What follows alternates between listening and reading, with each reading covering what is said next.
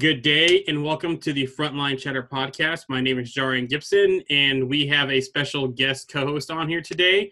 Welcome Shane Kleinert. How, how are you doing today? Doing good, Jarian. Thanks for having me on. Uh, happy to be here. Doing well, uh, as well as I can be in quarantine. So my wife hasn't uh, murdered me yet, and we've been getting along good. So I think I'm good in that front.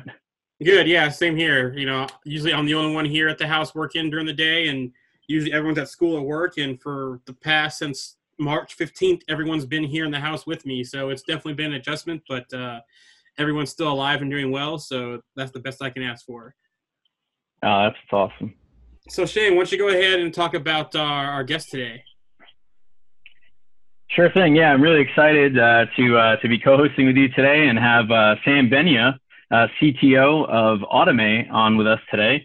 Uh, so Automai, for those of you who don't know, uh, specialize in automation solutions for load testing, performance monitoring, regression testing, and business automation that are so intelligent and uh, flexible that you can use them out of the box uh, to optimize performance for all your business applications. So really excited. Uh, that's that's a lot of fancy stuff for uh, really cool technology. So I, I think, Jarian, if it's if it's good with you, we can kind of have Sam go in and give us kind of a an overview of uh, the company history, uh, when it was founded, and uh, what what he was looking to solve when he when he set things out.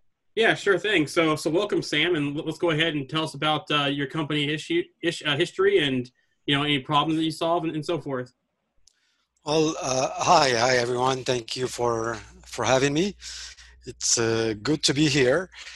Yeah, like uh, Shane said, we uh, we specialize in in automation software, business automation. We started the company back in 2000, so it's almost uh, actually this month is 20 years ago. Uh, we started as a consulting company. We uh, a bunch of us uh, that were consultants with the small companies or or with the big five back then got together and we we wanted to create a business for consulting testing uh, applications especially back then oracle and sap and and then that was right when when the market crashed in in 2000 and uh, two years uh, in the business we decided to import uh, testing testing and monitoring software from europe and and sell it here in the united states. And with that we started uh, working closely with with our biggest customers like UCLA and Los Angeles MTA and see what they really needed and and how some of those products that we were using were not really were, were either covering too much or doing too much or, or not enough and were pretty complicated. We're experiencing a lot of issues with them. And we said we decided to to to think out of, bo- of the box. And and we decided because we did not have any funding we had actually the the products were self-funded from what we were doing with the with the sales that we had. We really based on our experience and talking to our customers decided to come up with something that is new that's in, reinvented the way of doing testing back then. Uh, it was very challenging in the beginning and and the idea was to simplify it instead of looking at the applications from the back end looking under the hood and and and seeing how the traffic goes between the client and the server and, and the database uh, database server and, and so on and and measuring the round trips and response time and on all these things is to the idea was to focus on how a user interacts with the application and really uh, replicate literally what what the user does and uh, and understanding our whole technology is understanding what happens in the front end and how the user interacts with the, the with the with the application with the UI. So that's that's how we started, and it, it took us a few years to perfect that technology, and uh, and then get it better. I mean, we still we still uh, working on, on enhancing it every day, but uh, but we are confident now that it is it is pretty pretty useful and, and it works pretty well. So uh, my uh, myself and Shane, you know, have known you for a, a, few years now, and some of our listeners of Frontline Chatter also uh, may know you guys um, as Energy Global um, before you became Automai. So why the branding change to Automai from NRG Global? Well, so it is actually it's a very good question because the, the NRG Global was doing business uh, for the, the company that we started as a consulting company back in 2000, which was a new resource group consulting Inc. So it was a consulting company based on consulting. And because that was a mouthful, the name, we started doing business as NRG Global. And then over the years, so we started with the uh, with the performance testing solution. Afterwards, we added to it application monitoring then uh, functional testing and the last one rpa we'll talk about it a little bit uh, more in details. So when when we we started uh, having more uh, name recognition and and having customers all over the world we realized a lot of times our customers were a little bit confused when they see Energy Global they think it's it's an energy company or they not it's not really very clear what what uh, we are about. And and that comes from the fact that we're not very clear with ourselves because we were a consulting company and then we we became a software company and then we then we focused on automation software. And that's that's what we do. That's what we want to be known as.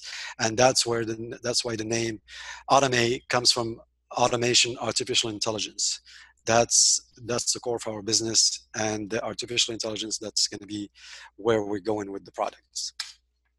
I like i like the change too because uh, i think Automai does fit a lot better and what you guys are doing now uh, nothing against the NRG global name i just like the new the new name and the new branding. It, it seems a lot smoother.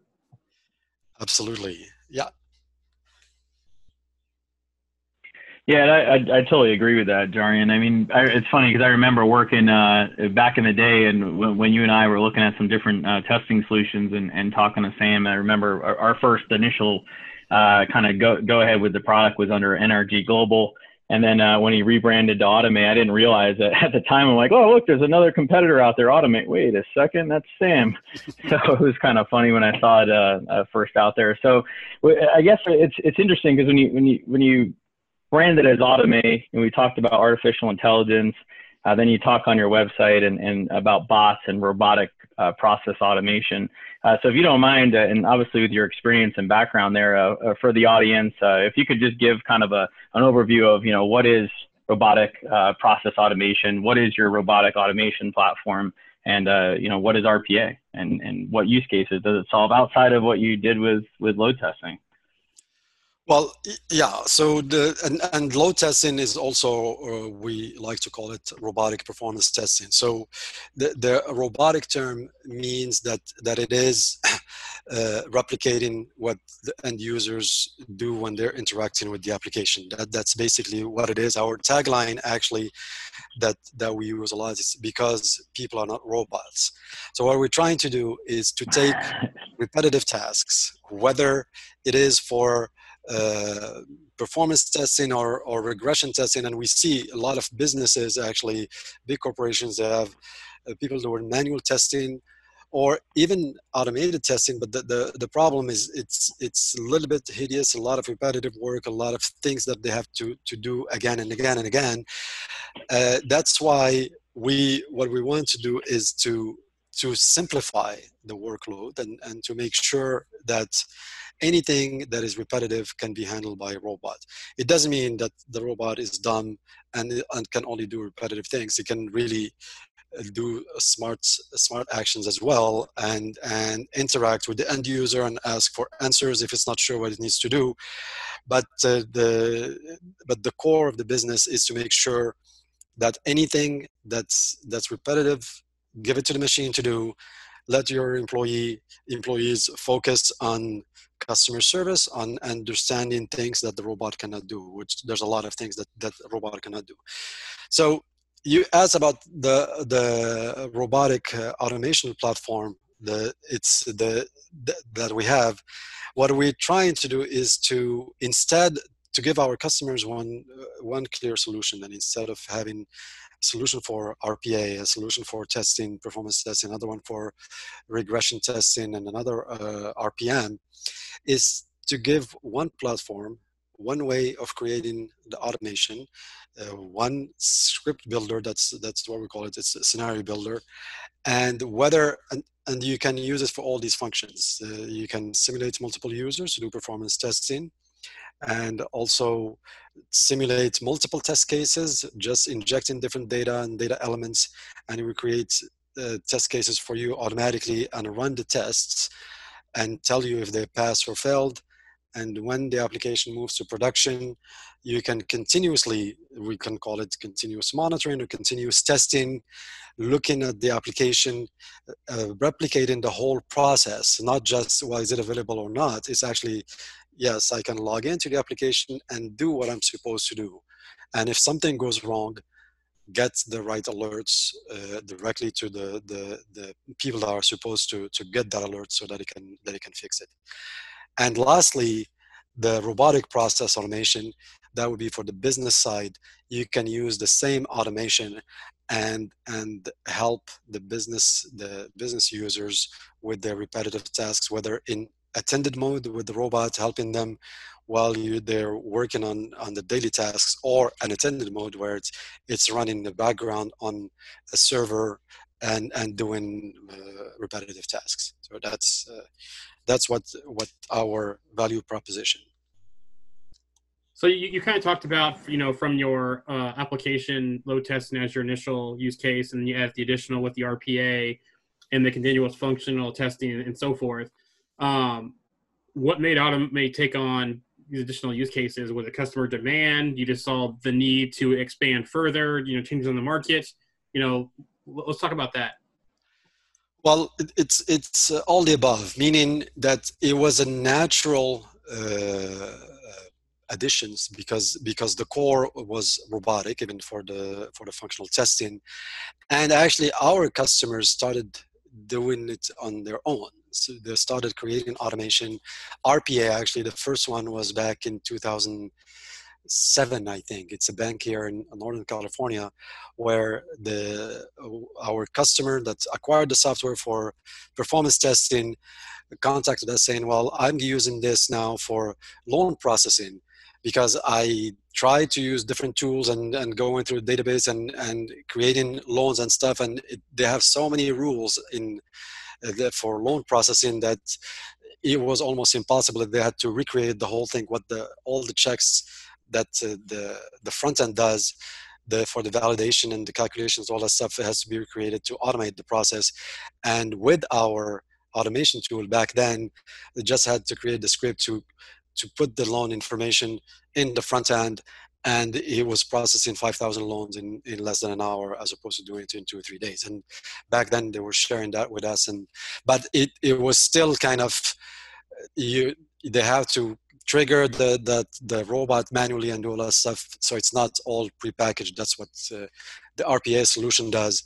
It packages it and it uh, it schedules it and, and does all that stuff and doing the reporting all the things that, that need to be done with, with rpa but the the core solution is included out of the box with with all our uh, with all our uh, our tools.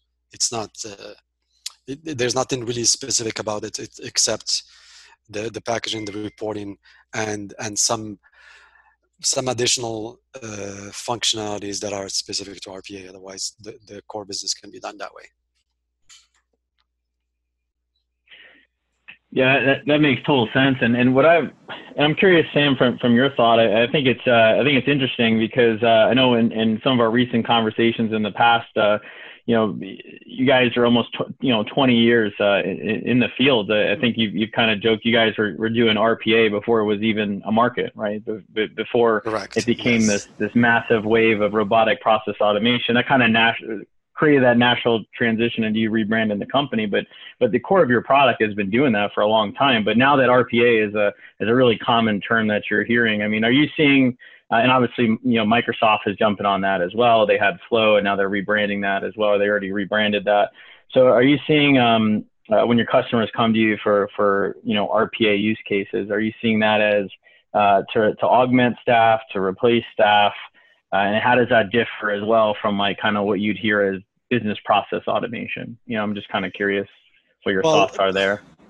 It, it I, I think a lot of our customers here not not to augment or or replace staff it's actually make staff more efficient it, it is and and make the companies more competitive we have a lot of customers that have their Great point. employee, yeah they, they spend a lot of time doing repetitive things and uh, and, and we have a gazillion examples and from all types of, of use cases, whether it's a marketing department that, that actually creating demo environments that in healthcare that are pretty complicated that used to have six people working on demo environments customized demo environment for two weeks that that now a robot can do it in three three four hours.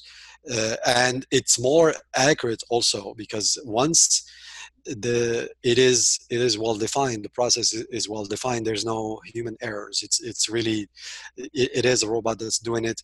And and not only the automation is good it also forces our customers to uh, think about their process, about the business process, and and that's I that's what we see the challenge it comes from. It's it's not the automation per se, and it's not the tool or usage of the tool.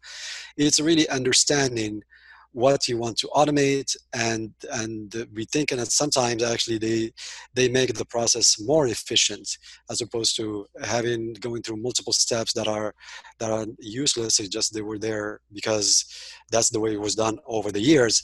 When you start rethinking about rethinking the process it becomes more lean and and and useful than, than before. So, and and we have customers that use it for in IT to automate IT tasks, and other they use it in the insurance industry or insurance claims, or, or I mean, you name it. There's a lot of different use cases, and every single one is you go, oh yeah, we can imagine why this is how it's going to help and how it's useful for for customers and make things a lot lot more efficient.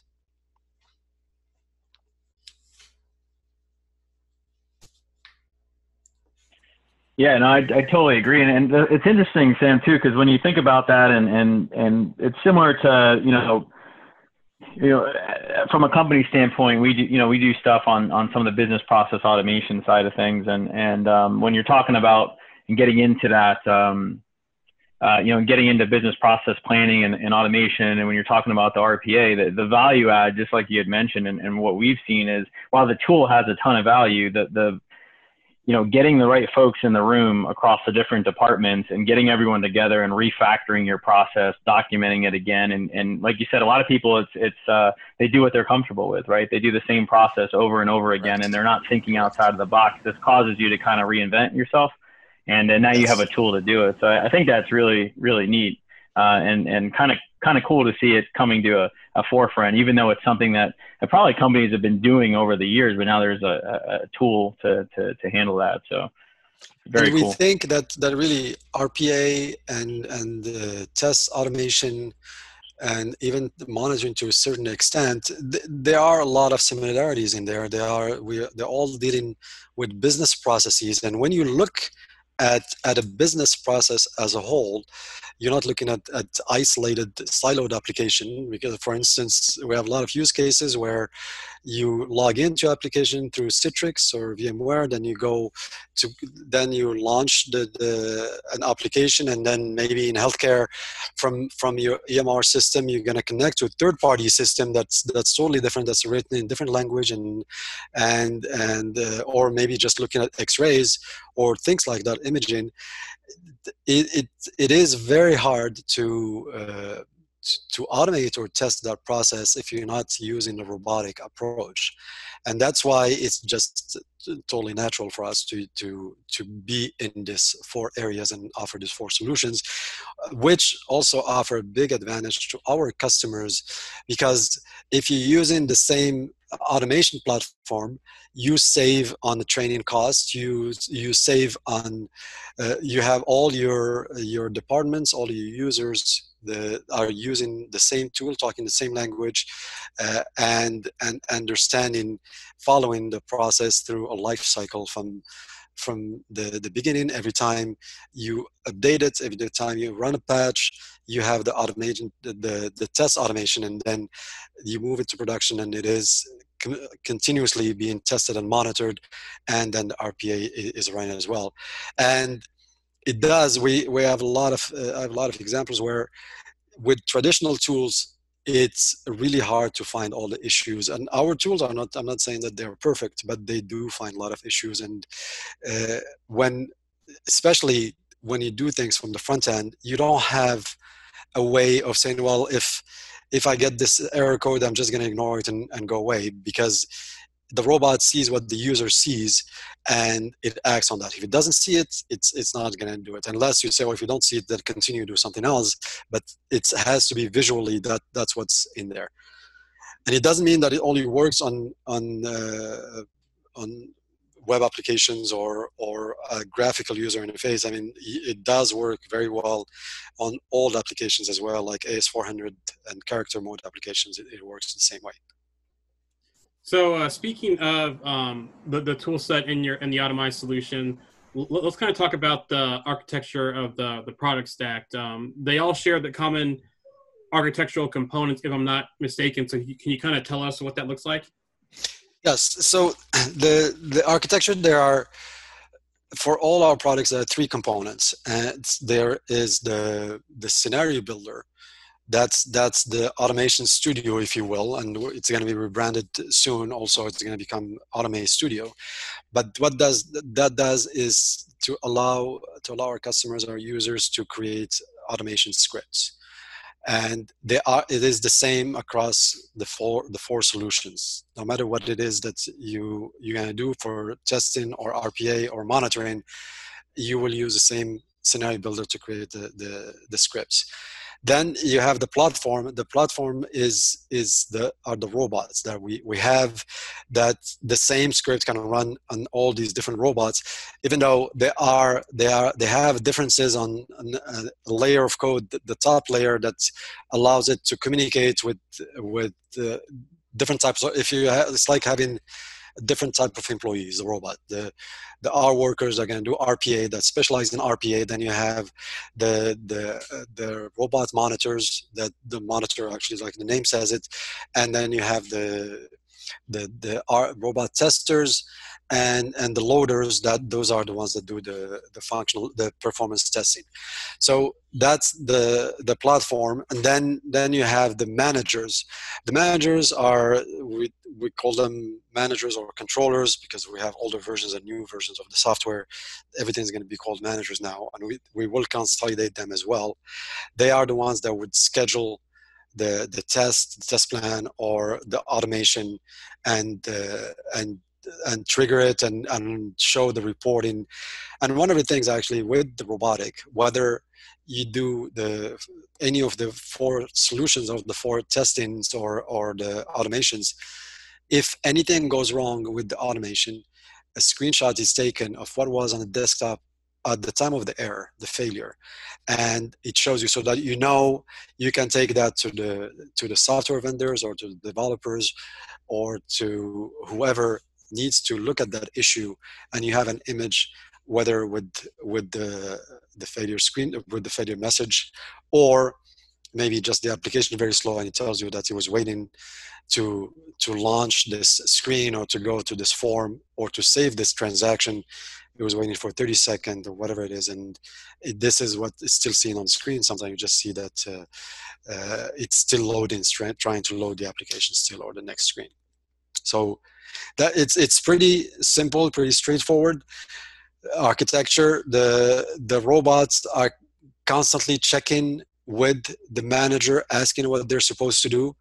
Uh, and the, the the requests go one way, which means that you can have robots in your data center, and you can put the controller on the clouds or or on uh, uh, DMZ or something, so that you don't have to open any specific ports or anything ports or anything. It's just uh, the robots that go outside to check what they're supposed to do and to report the results as well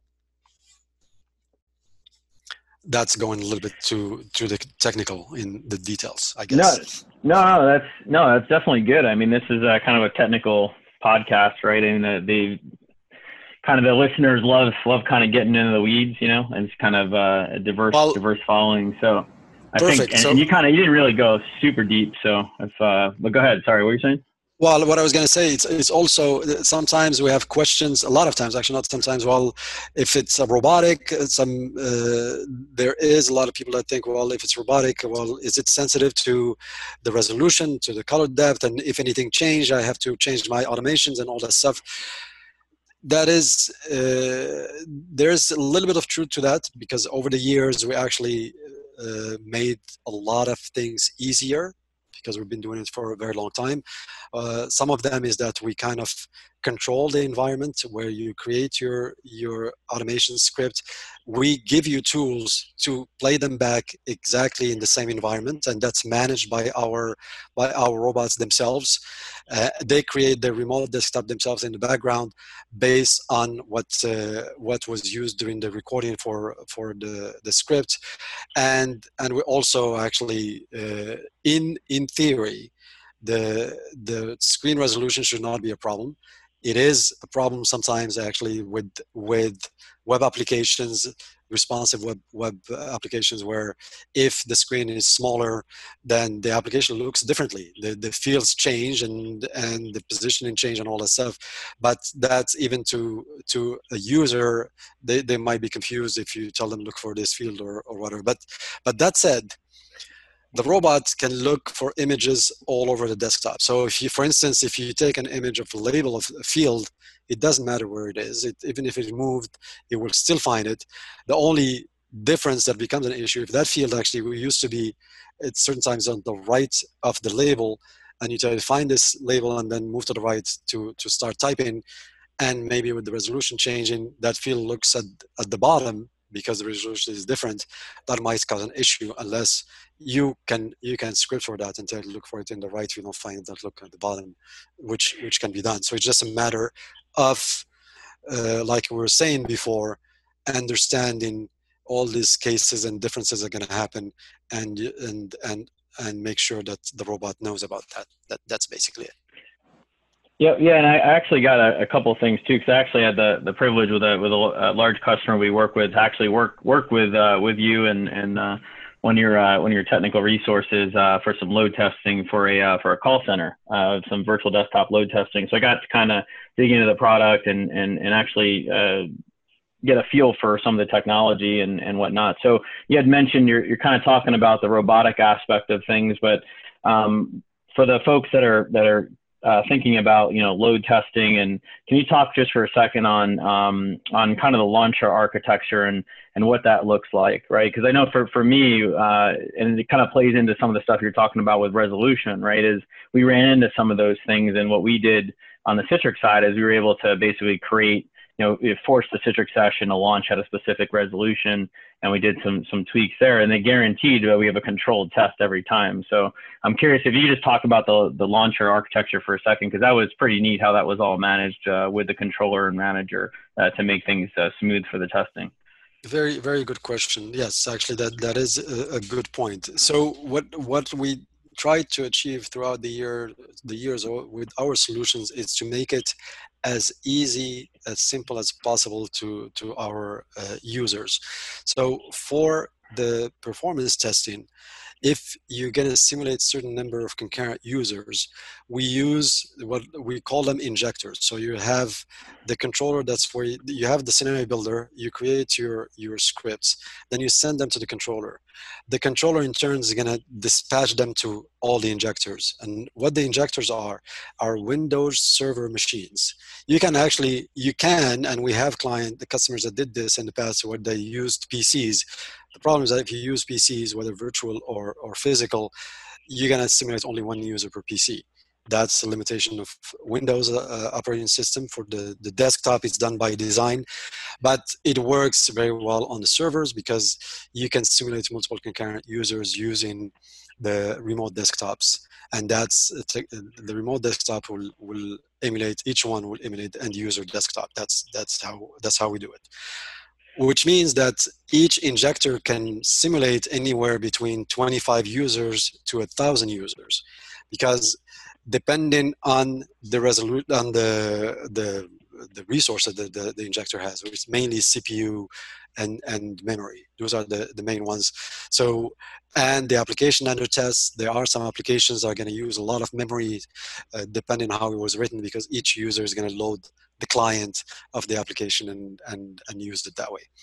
So to answer your, your question, Shane, yes, so when, when you, you try to run, when you're running your test, all that stuff connecting the users making sure that they stay connected uh, if you need to change the passwords getting the scripts to those users deciding which which uh, user those robots which one is going to do what because they don't have to all start at the same time they don't have to all be running the same scripts uh, because at the end of the day we want to replicate the day in life of your the your uh, enterprise and that that's all that stuff is managed automatically by the injector and the controller. So you just uh, at a push of a button saying run this load test for, uh, like I said, 50 users or 10,000 users or more, then then all that stuff is dispatched to to the right injectors and and uh, and making sure that everything is wor- working as it should and reporting any issues.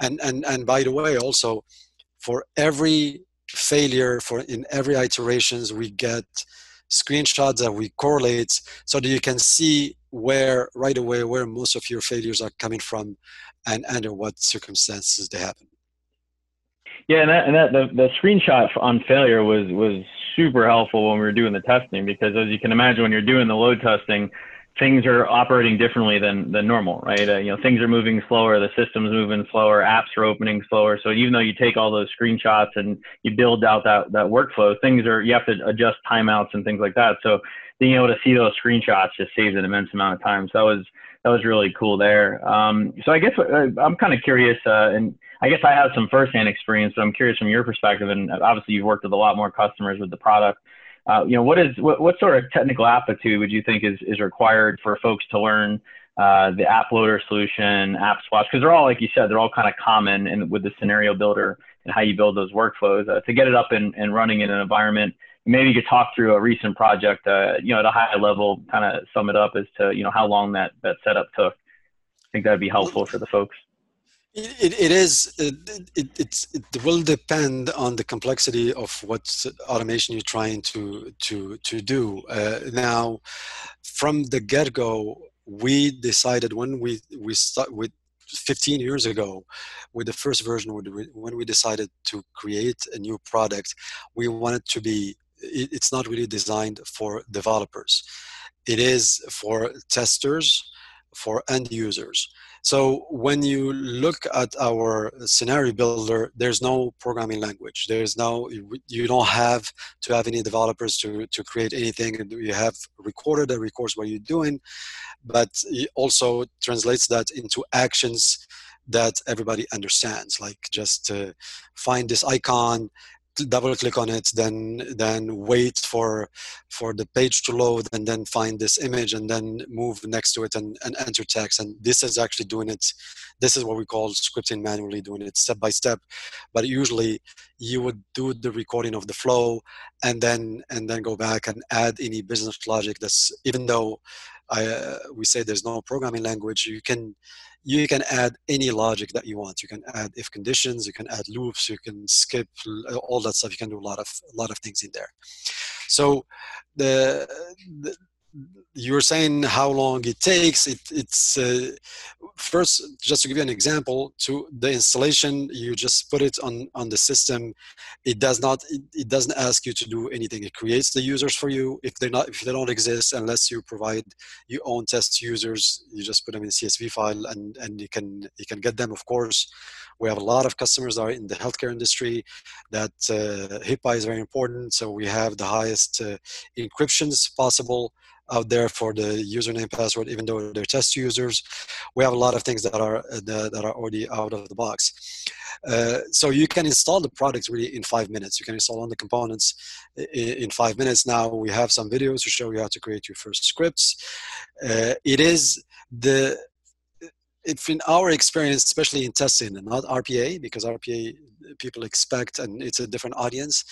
In testing, the ones that come with with the experience with the LoadRunner, with any protocol-based tools, they expect uh, object recognition, so they're not really very used to robotic approach to it. So they they, they expect a little bit to be to work differently and but they get it fairly quickly afterwards so that's when when we and we have a customer support that that help our customers uh, almost uh, all the time to make sure that they understand. And that's that's the small learning curve. If they are used to other product just to have this approach of i have to see it first the robot has to see it. If it's not if it's not on a desktop it doesn't know that it's there.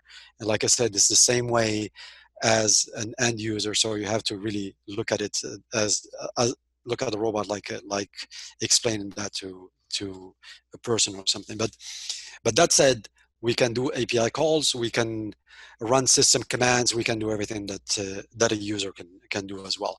So you were talking about use cases as well. We have different industries. I, I mentioned a little bit about healthcare before. We have a lot of customers in healthcare that, and specifically uh, connecting through Citrix and go through the whole uh, flow in healthcare, adding new patients or whatever it is, and that that works very well, whether with Epic or Meditech or or any of, of other uh, EMR out there, Cerner. Uh, we have customers in the retail industry that use us also for other to manage either manage inventory, testing inventory, or automating it. There are products like uh, that specialize in in uh, in retail, like uh, I think TXT that was acquired by Aptos.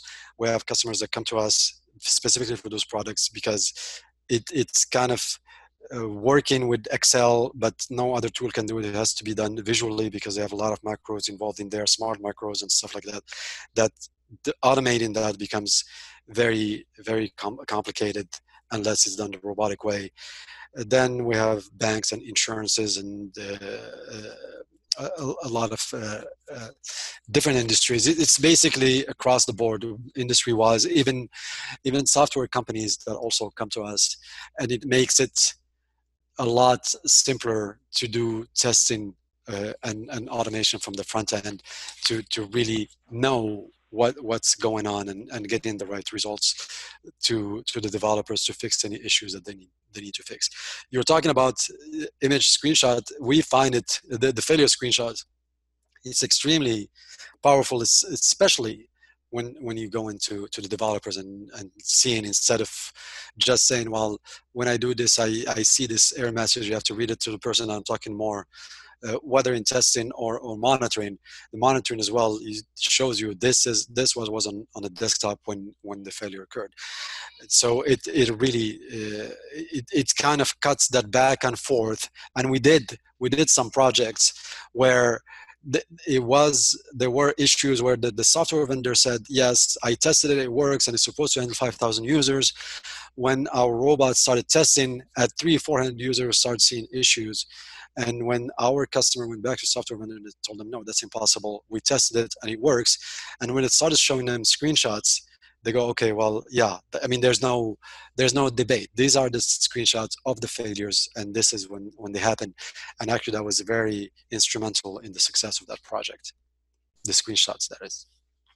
Yeah, the screenshots thing is, is very good because you always want to be able to have some data to, to show what's going on, to show what failed, why it failed, where it failed and exactly. that's always good to have that because instead of you say hey it doesn't work well then you know they're just taking your word for it and, like, and, they're, and they're telling you yes it does work and they have that data to help them kind of say okay look we, we found a problem. Here's the problem. They can fix it. They can come back to the customer. The customer can retest and move on. So the the screenshots is very handy.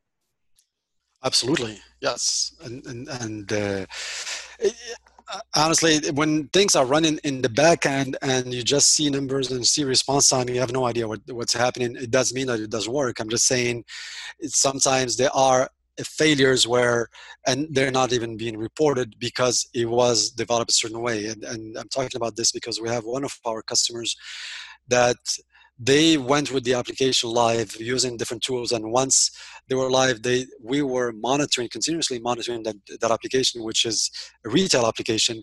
And it happens that at certain times of the day they the, the transactions are not being validated. And this is a retail transaction credit card transactions and it was just even if you put the wrong credit card it will still give you the the, the merchandise. And it still sends you the the the, the, the purchase. And that, if we were not doing it a robotic way, we would have never found that, that issue because uh, or other issues where sometimes it just after updates and, and people talk about this in, in books but actually it does happen in real life where buttons are not there anymore or they, they disappear sometimes at certain conditions it does, they don't disappear. Maybe just the color is not it's the same color as background or things like that. Where then if a user cannot see the button, they cannot click on it, and that's the same thing with the robot. If you cannot see it, you cannot click on it, you cannot you cannot move forward, and you'll have a, fa- a failure screenshot that's saying, "I cannot find this button," and you see on the screenshot it doesn't exist, it's not there, and that's very helpful too. So going back yeah, to that, the, go ahead, Shane. Oh, so yeah, I was just gonna say, just when you're bringing up uh, that that kind of use case and where it was helpful, I was just thinking back to, to when we were doing our testing with with the Jabber client, and uh, they use like kind of a certificate authentication. And, and one of the things that was happening is because we were doing multiple iterations uh, of the testing uh, with the profiles. That some cases, uh, you know, we actually ran into an issue where the the profile server, the file server, basically, uh, the, and this is what it's supposed to do is kind of show those points where you need to increase. Um, you know, memory, CPU, or, or do an infrastructure adjustments as you're generating load. We had to, you know, increase the resources on the on the file server uh, so what we did was we had to, you know, create some new profiles and stuff, and we didn't realize at the time, but um, you know, what happened was is a bunch of them started failing, and they started failing because the agents, as they were coming online, we were automating the agents. Um, you know, basically, uh, w- what happened was is they didn't have their certificate because they were generating new profiles because we wiped them. They were doing testing of new profile creation. So so essentially, there was no log on their side. They were wondering what was going on, but we saw right away in the screenshot. As soon as I showed the guy the screenshot and he saw that it couldn't connect, he knew right away it was a third issue and reset him. So that, that screenshot was just super valuable. It saved him a lot of time versus trying to connect to a bunch of these non-persistent desktops and try to grab, you know, uh, a thousand log files. You know, so that was that was definitely cool uh, for sure. Yeah. So, uh, so you know, we talked about how you have different uh, tools in the tool set here, and so, from your perspective, what's the difference between load testing, availability testing, and RPA? And then we talked about the common infrastructure. You know, what's the effort put into building scenarios that can go across all those use cases? Well, the, the, the difference between the performance testing and and functional testing and application monitoring RPA is the, the the end users, the use case. So performance testing, you want to make sure, and, and we approach performance testing a different way, actually. We, we don't, our tools are not used as much for uh, to see the breaking point. It's mainly making sure that uh, when you move to production, your infrastructure, your environment is going to handle the the expected load. So uh, we work with the healthcare organizations again a lot, or or with with any type of business. You can say, I'm going live. I have 1,200 users. Maybe in next two years, I'm going to go up to 1,500, or I want to make sure that I can it can handle up to 15 or 2,000 users. And and if if there's a lot of uh, a lot of need, that's you decide up to what number of users you want you want to test, and we kind of run the the performance test, making sure that it can handle that number of users, and and it's not it's not just making sure that the application is up, is making sure that the response time is acceptable, and the flow is the correct one. It's not uh, it's not smoke testing. It, it's a really functional load testing at, at, at, the same time. That's for for the the load testing, the performance testing. The the the use case for for the for the uh, regression testing, there would be QA department that runs those multiple test cases. Like, well, if you, for retail, for instance, talking about retail again, uh, you can say, well, I'm going to create uh, one automation, the process of uh, of processing an order, for instance. Then you send that to to the manager, and then you can feed it the data elements of uh, automatically. First of all, it will it will check all the variables that the the automation script has. And then you can just tell it, well, now if I, I put the order for less than $10 and I keep all the other data the same, or I want to add a coupon for, for this order. So you have, you have different uh, test element, test data elements in there. We call it data driven testing. And it will automatically create different test cases for you, one for each line in your Excel file or, or, or directly that you put in the manager that would be like, for instance, uh, invalid coupon. Am I seeing that this coupon has expired when I'm supposed to see it? Even though you don't, you don't have to script for it. You just need to add a validation point at the time when we put the coupon number in there that it will a pop-up window will show up saying that invalid coupon or coupon expired. And actually you can even decide that it, that specific error message is seen like coupon expired or coupon invalid. And and then it doesn't have to continue the whole flow. Right there automatically it's going to say my test case ends here. Like i was saying you don't have to create a different script for it.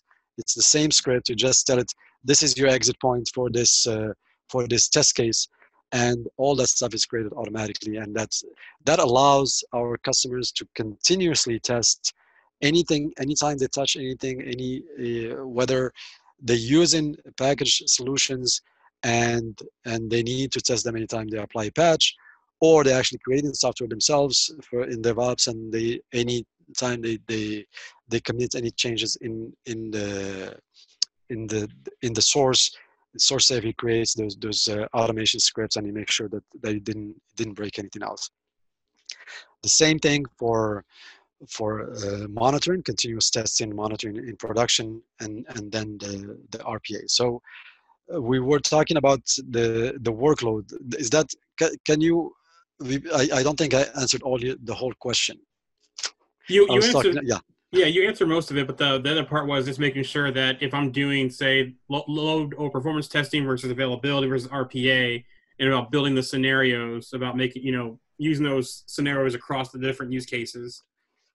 Yeah, so the, you can that that is actually very very good question. You can, in, in theory, you can use the same scenario throughout the, all those all those use cases. Now, for instance, maybe if you if we stay with the order like I was talking about order entry so maybe you want to simulate multiple orders from different locations and stuff that would be your performance testing and you have a script to create one order and then of course for load testing you're going to have your uh, parameters that has a list of orders that you want to create or different items and all that stuff and run that uh, at the same time concurrently maybe even from different locations, uh, East Coast, West Coast, and whatever, wherever you're expecting the load to come from.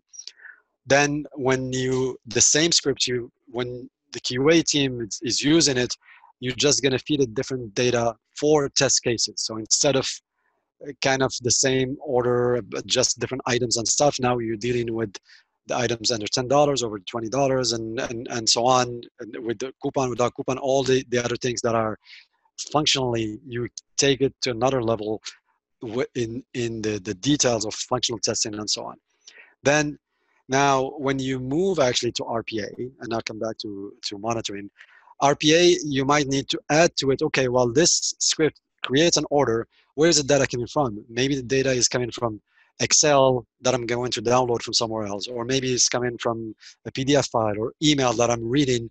So that portion you add it to your script to get data from, from or from another system. We have customers that are reading data. Let us say they have done the, uh, the e-commerce system that really does not talk, or or they need to continuously go into one system, getting data from that one, and put it in a different system. That's it can be that way as well. Now, and that's those are the, the, the additions that you can add to your script. You don't have to, and the scripts can be modular too. So you can just add more either components or, or subscript to, to your main one to go collect data from, from somewhere else. Now, when it comes to continuous monitoring, it's, it's a little bit, it's, it's not really different. It's only to, to think about the business process. If we're gonna do continuous monitoring, for instance, with creating an order, the only uh, most of our clients first the customers first when they do continuous monitoring they just do the querying querying the data making sure the application is available and looking up certain records and stuff because that's the simplest use case and and it works fine. Now if you want to create orders in the system which is a useful test making sure that's always working you it actually in a live system it will create the order. So it's either you have the robot create the order and, and delete it or you you assign it to a dummy account that will be purged at the end of the day. There are certain things that and usually that comes as a second phase with our projects. The first phase they're just querying making sure and that gives them a lot of good data and uh, and availability making sure that everything is working. But when they uh, want to push it to the next level that's when they start creating transactions that they can remove at the end of the day or right away after it's created or things like that. So that's, but as far as creating the scripts there's no there's no differences really and it can be the same one throughout all these uh, solutions going from one department to the other and that's why we're saying the benefits and the benefits in, in the costs and and in streamlining the whole automation process become very very useful with this automation platform so let's uh, kind of talk about licensing here because i know that's uh, one question that probably gets asked a lot so how is uh, Automai license? You know, is it per user, concurrent sessions? Can you rent for a project? Um, some solutions they limit you to location based. So, is it portable across data centers? Um, give us some kind of you know, info on how the product is licensed. So the it is licensed by solution. So if you get, for instance, the performance testing, that's by number of concurrent users and and usually our customers either get the final customer either get the license a term license a yearly license uh, of course they get discount if they they buy two or three years in advance then we still do perpetual licenses uh, because we have a lot of big organizations that still want to do it that way usually we are moving more to term licenses the other solutions are all the same. The it's by number of robots. So it, it would be, and, and, of course, as the number of robots, whether it's for for testing or monitoring or or RPA, as you add more and more robots, uh, there's there are discounts that kick in. Now, for our partners, the especially consulting companies and that, that partner with us, or for the community as well, if we we do by project base, and and the lease can be from monthly uh, lease or to uh, we we have flexibility depending on what the need is for for the project. So that's that's another thing that we're trying to do is to make sure that we don't force you to to purchase what you don't need. So you don't have if you have one specific project that you need for a month or two months, whatever it is, that's what we're going to give you. You know, you don't have to to purchase more than what you need. So that's usually that is reserved to partners and uh, uh, and community community uh, members to make so, it simple with, with the, the final customers. Mm-hmm. So what if I have multiple data centers or if you know multiple locations and do I have to license each location separately? Is there a centralized license server that I can use if they're all connected? How does that right. work?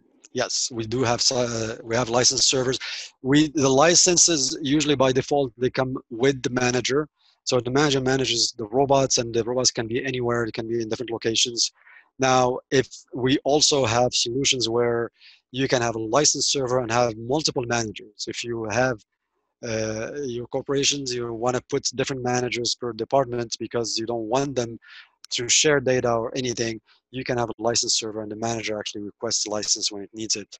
Uh, and you can get token licenses as well and, and so on. Yeah. And say I'm uh, doing some testing for, say, Pure RDS or Horizon or you know VMware Horizon or Citrix Workshops and Desktops or Nutanix uh, Frame. Um, do I have to match those licensing for those products or only buy what no. I need? no no, it's just buy what you need and and also the fact that it is uh, application neutral first of all you get our robots and it doesn't matter what you're testing what you're automation what you're automating it's and it doesn't care about the number of automations as well so it's uh, it, it, it's you you buy what you need uh, and uh, and you use it and you add more robots when you need more robots that, that's basically it it's pretty simple, simple concept and simple uh, way of approaching it. I think.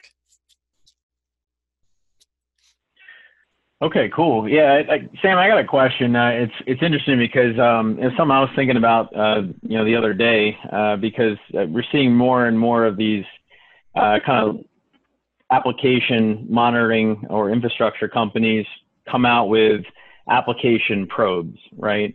And uh, you know, when, when you think about kind of the customer landscape over the over the past you know few years, we've we've kind of merged into you know this hybrid uh, space, right, where we have a mashup of services of local apps and SaaS apps, and you know maybe we're, we're we have workloads across different clouds and things like that, or or an ISVs hosting my application. And the way I see it, and what I'm seeing from from customers is you know, the, these customers are, are requiring more workload specific proactive availability testing versus a probe, right? And, and a probe being for those that out there maybe aren't familiar with that technology, like Citrix has app probing, where essentially it'll go and it'll log into that delivery group or that or that published application, and then just assume that it launches. They'll say, "Hey, I launched it; it's successful." But you know, that's that is one aspect, right? That is important. But what about if the actual application works? Because those applications have multiple tiers, right? It might have a web tier a database tier.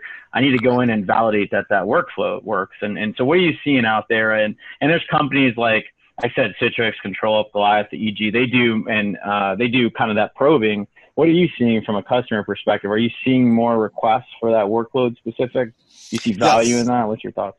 Uh, absolutely, we we we seeing that, and and we think that we complement those those solutions that that you mentioned, because they they I think they do a good job with with the backend and and and uh, simulating things in the backend and giving other information about the the network and so on, but we and, and exactly that what you said and you said it very well.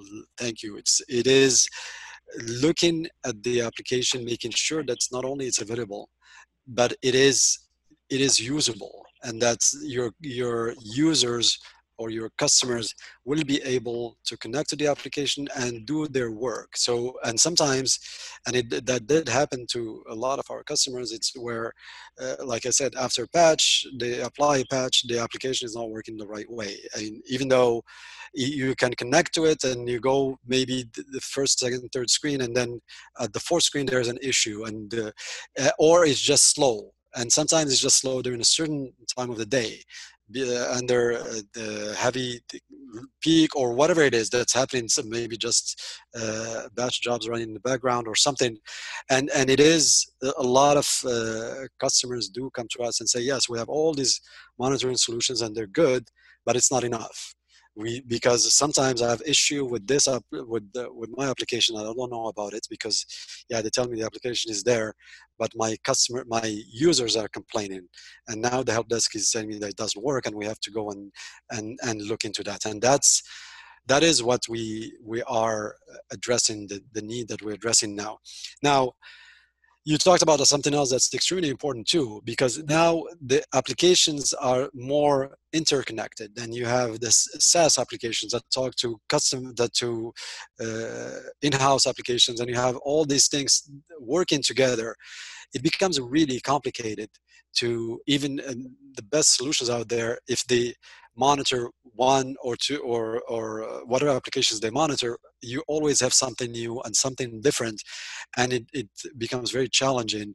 Or even just you cannot install things on on the SaaS solution. You it, it's very easy with our robots because well you don't need to install anything. You don't need to install anything on Citrix server. You don't need to install anything on a database server or any anything at all. It's all if you can access that application the uh, you can do that process manually the robot can do it. And you can monitor it it can do it again and again the same way without any errors without any any uh, mishaps. So we see that this is this trend is just, is just going to continue. And and as uh, the the the applications are becoming more and more important and now with what's happening now people are working from home. There's a lot of things that that are uh, that that push for solutions like ours to make sure that not only is there the applications that are available that they are actually responding as they should yeah, that's, you know, that's those are all great points, uh, Sam. And, and some of the things I was thinking, you just mentioned at home workers, right? And it made me think about, you know, companies that have users at home or maybe are globally distributed, right? Uh, you know, you, you also want the ability to be able to test the application from their perspective. And that, that's what's key, I think, about when you talk about, you know, really emulating what an end user is doing is also their perception and, and, the response time of what they're experiencing. So by you putting those launchers, if I'm not mistaken, right, you can put those launchers in different resource locations, whether if you know if it's in a in a public cloud and you split them across different resource locations or other data centers to put them closer to where those users may be to to get a feel for what that experience is like, right? Absolutely, yes, exactly what you said. Yeah, you can put them anywhere, and and it is a sentiment of the end user that what that we are monitoring. So it, is from the end user perspective. it, it is if for instance, certain things, well, most of the page is loaded, loading within 0.1 second or very fast. And then those buttons that are that the user needs are the ones that are really slow, that are the last ones to show up. Well, that's what we're monitoring because we're monitoring what's important for the user and that's what we're reporting on. So it's not the average of everything, how long it takes for, for the whole page to show up. It's what matters to the user that, that we're monitoring. Yep. Yep. Yeah. And I, and I just, yeah, for for me, I just thought it was it was neat when you really think about like the the workflow uh, monitoring more than just applicate. You know, more it's it's so much more than just you know is the application up or down. You know, I think about um, you know I think about uh, like a business a business service right it consists yes. of a process right in that application it, i might have the whole app and, and maybe that, that that's great that the application works but the business generates a lot of revenue off one function of that app let's just say, or you know, obviously it could, there's a lot of functions, but let's just say there's one function that's super key to loan generation or whatever, or loan origination, right? From a banking perspective. I mean, if that one piece is down, you know, that, that, that can be detrimental to the business where the app is reporting is up. So anyways, I just, not to, tarp, I just thought that was really neat to, uh, to see that, uh, that functionality, which has always inherently been there, but it just kind of been thinking about it as I've been talking to customers and stuff. So really cool.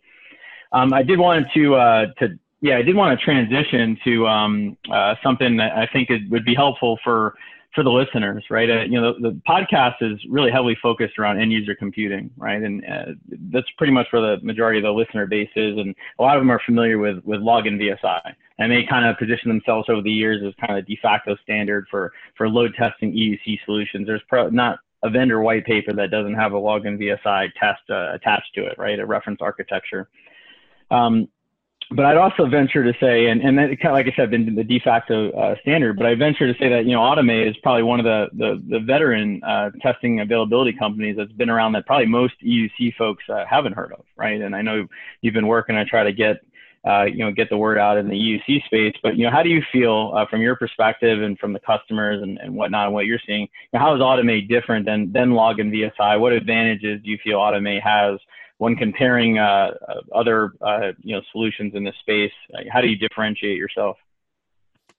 Well, uh, we we think that we are more on on the, the business side and and process oriented, meaning uh, with our solution uh, creating uh, automation for a custom process the whether talking about uh, before we are saying logging into citrix and then going through uh, a workflow uh, whether in healthcare or, or or retail or whatever it is. So it we can go through what's important to you in in the business. You decide what you want to monitor or what you want to test.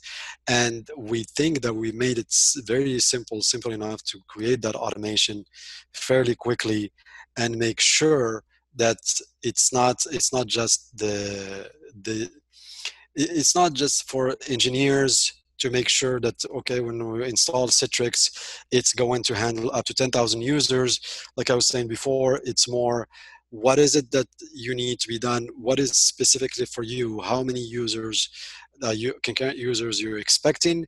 And what are they going to be doing at the same time? And that's that's where become i mean we we run some performance tests where we had over 100 different flows that that simulating five six thousand users doing totally different things on the same whether salesforce application or or sap whatever it is.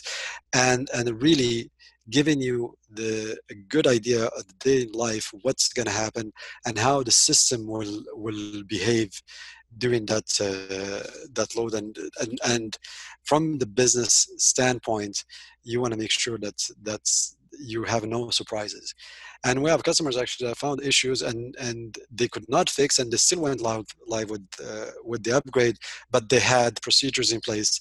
They knew how to handle those issues and, and it was uh, an informed decision and, and it was pretty successful. Or others that decided to just postpone because those issues had to be fixed before before they, they move they move forward. So your question uh, mainly how we differentiate. I think we are looking at uh, we're looking at the, the the problems differently. I, I, think, like you were saying, they they they are the benchmark for for the I, I, guess how to use Office, Microsoft Office with with Citrix, and and making sure that everything is working with certain response time and so on. Uh, we are from the, the on the other hand, we we look at the whole the business process and we're looking at, at even the response time that we look at it's from the end user standpoint it's not of the application installed on citrix already. So it is through citrix uh, it goes through the whole process the same way the end user the end users would. That's that's uh, I, I think that's that's the main the main difference specifically with uh, with login vsi yeah, and I, I think I think that's super fair. I mean, when you think about uh, you know, you really hit it perfectly when you said you know you look at the problems differently, right? I mean, they're looking at it from from a load testing, uh, response time perspective, number of users on a server, and then regression testing in the sense of. And I know they have different products for they do some availability stuff as well, and and you can do custom some custom workflows, but I think where you guys, as you had mentioned, really it's about you know being really focused on end user and custom workflows. I'd say is uh, that's probably fair to say, uh, right? Is where your I guess key focus is is being able to create those custom workflows easily, right? Not yeah, using then, uh, you know AutoIT and scripting languages and things like that, right?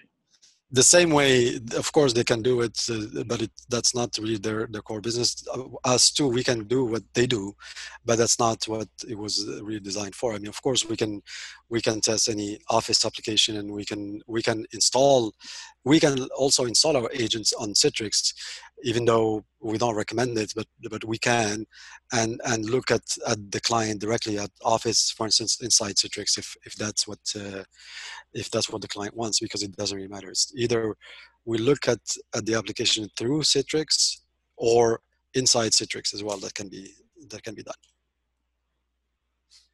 so let's uh, talk about features. Um, you know, since we talked about the, the, architecture of the product, the use cases, the difference between the, the tools and the tool set, you know, your difference from other products in the industry. Um, so, you know, what areas of testing technology do you see being added into your tool set? Um, especially, you know, for things around accuracy and efficiency. And where do you see yourself going in the next two to three years at Automai? Very good question. and uh, so the, the focus, and that's also the what is reflected in the name change, uh, is artificial intelligence. Uh, so we want to move more toward machine learning, artificial intelligence, computer vision, and what what that is, it it's would we want to simplify as much as possible the scripting because of course creating custom uh, custom processes custom automations it, we we think that's very easy and we know it is easy because we've been doing it for for a very long time. But there's always room for improvements and we can we can add more and more. We're working with google now on their uh, with their ai engine to see what we can do. Obviously there are a lot of our customers that uh, that don't want any connection with the clouds whether they're in banking or or uh, healthcare, they say that the software does not should not communicate with the outside world whatsoever. So in that case, we would have our own engine, but we we are looking at all different ways of uh, of adding a lot of intelligence to, to our products, and and we are even though in our we don't we don't foresee anytime soon, and that's not in in our plans to to uh, uh, to recognize objects like uh, Windows objects and buttons and stuff. What we want to do is to recognize them visually, to have our robots know that this is a button.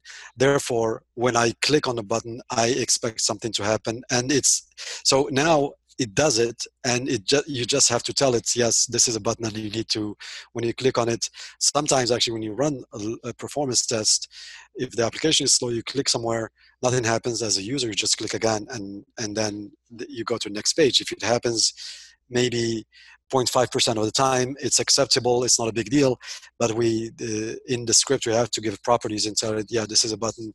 If when you click on it when if it doesn't disappear do it again we do it today but with ai it can automatically configure that for you you don't have to go and, and do it yourself and also we want to to integrate more with existing products. Uh, we think we are we do very well with the robotic side of it.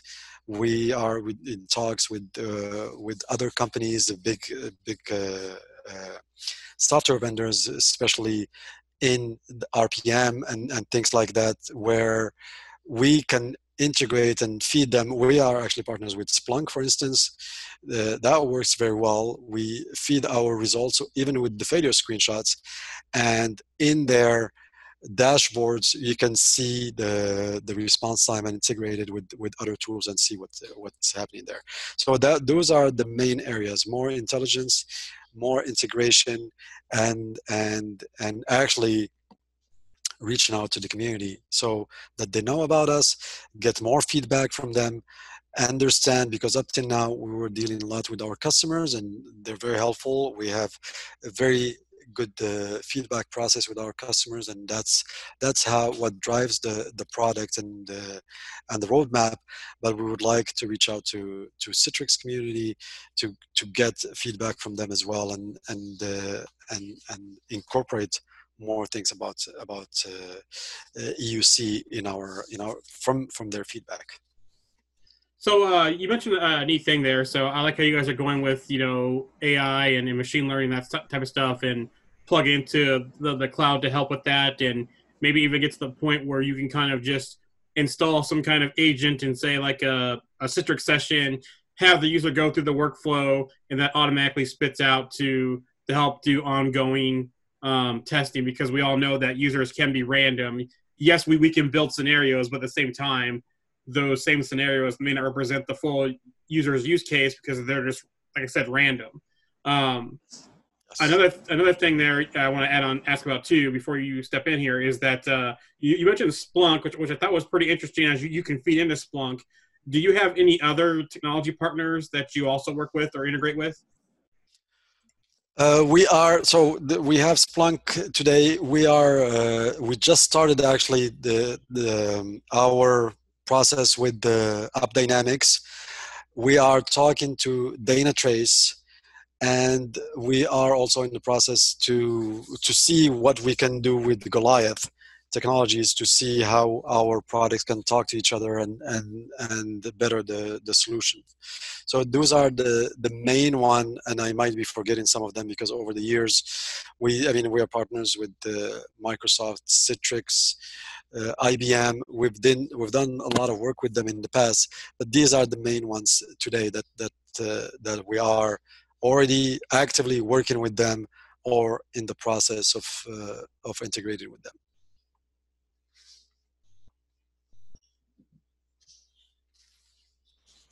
Yeah, so you mentioned uh, so that's that's good feedback around the uh, around the integrations. Um, you know, I, I, and just to comment on that for a second before I jump into the next thing, uh, I, I, just was kind of brought me back to when when we were doing some of our testing, and you know, I was working uh, at, at this particular customer. They had a few different monitoring solutions in place, and we used kind of your load testing solution, right? Basically to do all the testing, but we used in this case we had ControlUp there uh, the customer had already owned ControlUp. So we had that there to look at kind of real time metrics and stre- across the holistic stack uh, of the solutions, we can see what was being stressed and what wasn't. So definitely makes sense to uh, for for those partnerships across. Um, yeah, and and also, uh, you know, technologies like you had mentioned Splunk. So you know, technologies like like Uber Agent. Um, I know Jarni had talked about that in the past. Uh, makes a lot of sense there too. So um, what, something I, I, want to talk about for a second that you had mentioned, uh, you know, as you're talking about kind of your futures and, and really focusing on customers, but also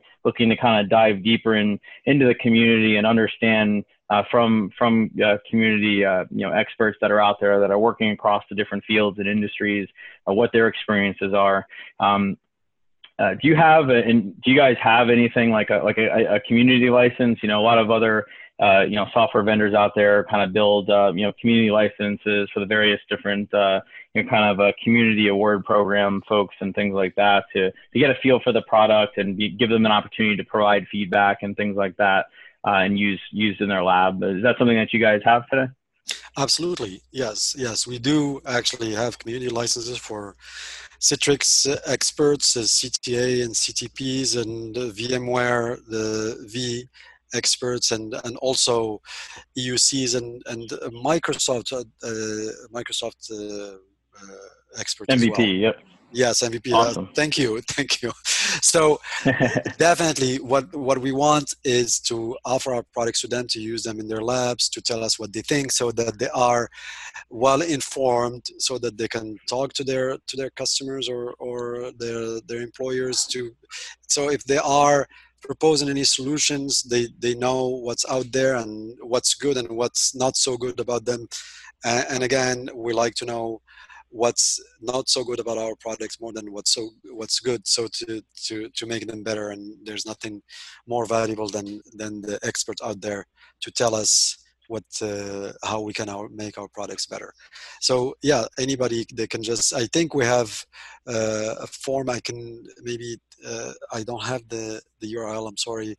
Uh, anybody just uh, support at automai.com request a community license and uh, for what product or, or, for all of them it doesn't really matter just tell us what you need and uh, we'll send it to you otherwise I, if i can add later the, the link we can I, I mean just support will, will be processed right away yeah so. what i can what i can do sam is uh, when we publish this there'll be a blog post and on that blog post i'll get the info from you and Perfect. that will go on okay. there as well so like every every episode that we do there's a corresponding blog post that links to the audio and we can put some things in there like a summary and plus the the link to his information. So excellent, good.